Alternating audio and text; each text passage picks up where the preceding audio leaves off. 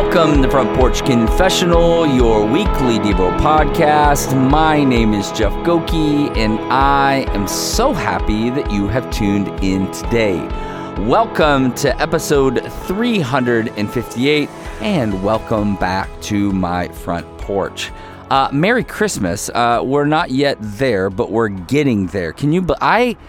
I'm blown away that we're less than a week away from Christmas. Like, where did this year go by? Like, it went so fast. I don't know where it went. And I know that's like an old guy, I think, thing to say. It's just like, I can't believe how fast this year went. And uh, to be honest, as I kind of go into the, the end of this year, Um, my board has been so kind. They're giving me uh, some time off. And so I'm excited to have some rest. It's uh, more rest than I've uh, gotten in a long time. So I'm really, really excited um, as I come into the end of this year to to be able to rest a little bit. And um, yeah, I mean, if you've been following throughout the year, you've known like it's not been an easy year for the Gokies, not been an easy year for our family, um, just been through a whole bunch. And, and here's the other thing, and this is, brings me Um, some consolation is that there's a, a bunch of you that kind of are in the same place.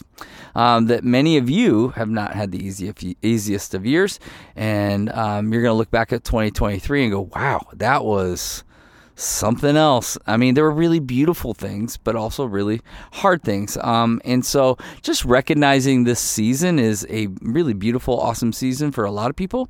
And then for a lot of people, it's hard. It's difficult. Um, was talking with some people today, and you know, they don't have family, you know, they don't have a lot of that kind of connection. And so this time of year is a little bit disconnected, a little odd. And um, one of the things that I think is so cool as a part of the body of Christ is that we step, step in and that we kind of be that for one another. So here's what I tell you to do. Here's what, here is my recommendation for this season of the year. And, and I would say, let's pour that over into every season that we go through, every week that we go through, every day that we go through, is be aware of those who don't have the same experience that you have. You know, be aware of those who maybe don't have family in holidays and invite them in. Allow them to be a part of your life and and your time. And so um, just an encouragement to be aware during this period of time that just because it's an awesome time for you doesn't mean it's an awesome time for everybody. And I think it's an amazing opportunity for us to go, hey, I know we have our own family traditions, we have our own family ways of doing things, but let's open that up. We're a part of a much bigger family, and that family has needs.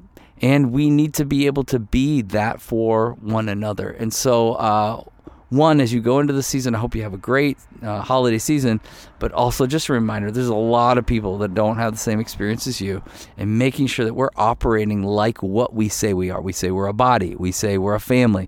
Well, let's operate it. Let's act like that and make sure that people don't miss out on that um, and are alone uh, by themselves during this season. Uh, thanks again for a bunch of you who just listen over week over week. I just love that. We're figuring it out together, learning and growing. And there's a bunch of you who give. Um, just thank you. Thank you so much. Some of you give, have given, um, you know, just here or there. Some of you give consistently on Patreon. And I just want to say thank you. Really, really appreciate it. Very, very grateful for each and every one of you. Okay.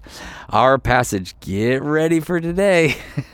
Our passage is Ephesians one, eleven through twelve. In him, we have obtained our an inheritance, having been predestined according to the purpose of him who works all things according to the counsel of his will, so that we who were the first to hope in Christ might be to the praise of his glory. Woo! You ready? We're going to read it again. In him, we have obtained the inheritance, having been predestined according to the purpose of him who works all things according to the counsel of his will, so that we who were the first to hope in Christ might be to the praise of his glory. Uh, a couple weeks ago, I went on my elk hunt. I'll, I'll, uh, I have that tag through the end of the month, so I'll, I'll go again here at the end of the month. But um, I was out out there for four days, and it was absolutely, it was clear. It's freezing cold, by the way, but it was clear. And uh, at night, it was, I mean, there's no light anywhere.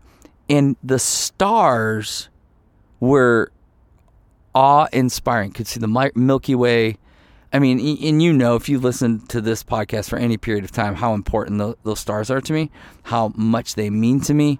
And just like walking outside and just realizing how small I am. And I mean that in the best possible way of realizing my place in this world, that I can't possibly comprehend the vastness of our universe. The vastness, the greatness of our universe, the billions of stars and galaxies that are out that I'm just looking at with the naked eye. I'm like looking up and I'm in absolute awe and overwhelmed. And all I can do is go, thank you. Thank you. Because I realize that I'm not in control. I realize this is not for my glory. And it was really an overwhelming, worshipful moment for me those four days. Just quiet and then just overwhelmed by the beauty of the sky, of the stars. This passage is proclaiming that. And I want you to see in this passage, it's so important what Pastor Paul is trying to teach us. He's trying to say, listen, we all think that all of this is all about us. We are the most individualized country in the world. We have a Burger King mentality, your way, right away, right? We have these mantras like, you do you. How pompous. How prideful. And so guess what we naturally do? Because it only makes sense. Is that we go, oh, no, this is it, my relationship with the Lord, as if we are the ones that are in control of all of that. And I, and here's a question that I'd like you to ponder on. And it, it may be difficult for a lot of you, and it's kind of a deeply theological question, but I actually think it's really important. Did Jesus die for you and me? Or did he die for himself, for his glory, to the obedience, to obey the Father, to fulfill his the purpose in which God the Father had asked him to fulfill? And we are the ones who benefited. You see, what's so interesting is I grew up my whole life talking about my personal relationship with Jesus, and Jesus died for me. Now, that is true, and I don't want to diminish that in any way, shape, or form. I'm, uh, otherwise, I'm a heretic. But what I want to challenge is this. We think it's all about us. We think it's all about us. And I want you, I want to challenge that. And, and Paul's trying to challenge us. It is all about God. It is, I mean, if you just look at this passage, in him we have attained an inheritance, having been, been predestined according to the purposes of him who works all things together to the counsel of his will, so that we were the we uh, we who were the first hope in Christ might be to the praise of his glory. This is about him. Your salvation is about him. And somewhere in our Western mind, we somehow decided it was about us. It's about us. As if, like, God is some love-struck, I need you, like, high school, like, attraction, like, what would I do without you, humanity? And and I want to challenge this, and Paul's going to, he doesn't need us. He is complete in himself. He's not some starstruck lover. He's complete in himself. But he laid down his life so that we would benefit. And that is so very important for us to understand, because it it puts God in the place that he should be, which is primary. See, we tend to do him almost secondary. Oh, you did this be- because of me. No, no, no. He did this because of himself. And we benefited. One of the interesting things that we do as we work with people at Phoenix One is I, I say all the time, listen, as you grow in your health, others benefit from that health. As you grow and you get healthy, others benefit. You see, we always want to make other people healthier. Like if they would just be healthier, everything will be better. No, it's not true. Actually, what ends up happening is so profound for people is when they start trusting in the Lord and they start finding their wholeness and fullness in Him, what ends up happening is their marriage, it can get better. It, because they're better.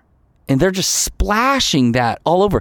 You see, if they're trying to, like, I've worked with husbands and wives who have had affairs, right? And it's like, I need to get her back. No, no, no, no, no, no. I need to make it right. No, no, no, no, no, no. What you need to do is, is get right with God and let Him do the work through you. As you become whole and full in Him, others benefit. It's about Him. It's always been about Him. But we, a lot of times, are just so selfish in the way we view this whole salvific work. And Paul is challenging this. He's just going like, look, I just need you to know this, that that that that we've that the reason why we have inheritance is is because of Him. We've been predestined because of Him. Right? It means like he he's the one who marked out. He's the one who prepared. He's the one who got ready. We did not. He's the one who's making those decisions. He's the one, not us. Now, ultimately, there is a free will decision that I believe. Now, I know theologically, but you know, there's uh, there's Reformed theology and there's Arminian theology, and and there's a you know in Scripture there's this dance that happens all throughout church history as we battle these two thoughts. But here in this moment, what I just want us to come to, we can debate those things till we're blue in the face. But what I what I believe Scripture is so clear, and what I believe what's happening here in this passage is so clear is this: it's God who's in control. It's God who chooses. It's God. And, and somehow, when we put ourselves in this place, it diminishes the glory. It diminishes His purpose, right? I mean, look at this. He has a counsel, right? To the counsel of His will. There is this Trinitarian Godhead counsel that's making decisions. And so, and I just want to challenge this part that believes that we're in control. You're not in control. But here's what happens when we do that, when we release that control, is we go, once again, God, it's you. It's always been you. It always will be you. It's about you. And I love how he kind of summarizes this, wraps this up for us. We are the praise of His glory. It's His plan. It's His death. And it's His glory. We all just get to benefit. And when we and when we know that, we praise. We praise Him. And He knows that.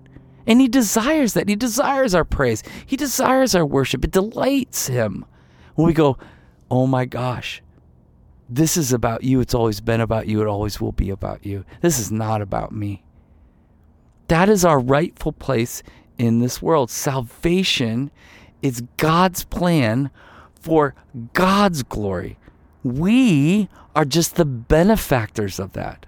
And it's so important. I, I know I've said this over and over. It's so important for us to find our rightful place in that story. And I want to challenge this individualistic way in which we look at this work of salvation and just pause and go, it's about you. Like Advent season is about God and the work that He is doing. And the anticipation that we as the believers go, oh my gosh, you did this work. And you love us. He does. He loves you so much. He loves me so much. But don't forget, it's Him and it's His glory. So the question is this: how will you choose to bring God glory as a result of God's plan? How will you choose to bring God glory as a result of God's plan? Father God, thank you for your plan. Thank you that we are the benefactors of that plan. Thank you. It's for you, and you're for your glory. And so we praise you tonight. We praise you. We thank you for the work that you have done. And thank you that we get to benefit. So take a breath. That's right. Take a, as a result of that, take a breath. Take a breath right now. Reflect. And believe that the God of the universe is near to you because of his son Jesus in your own heartbeat. Until next time, cheers.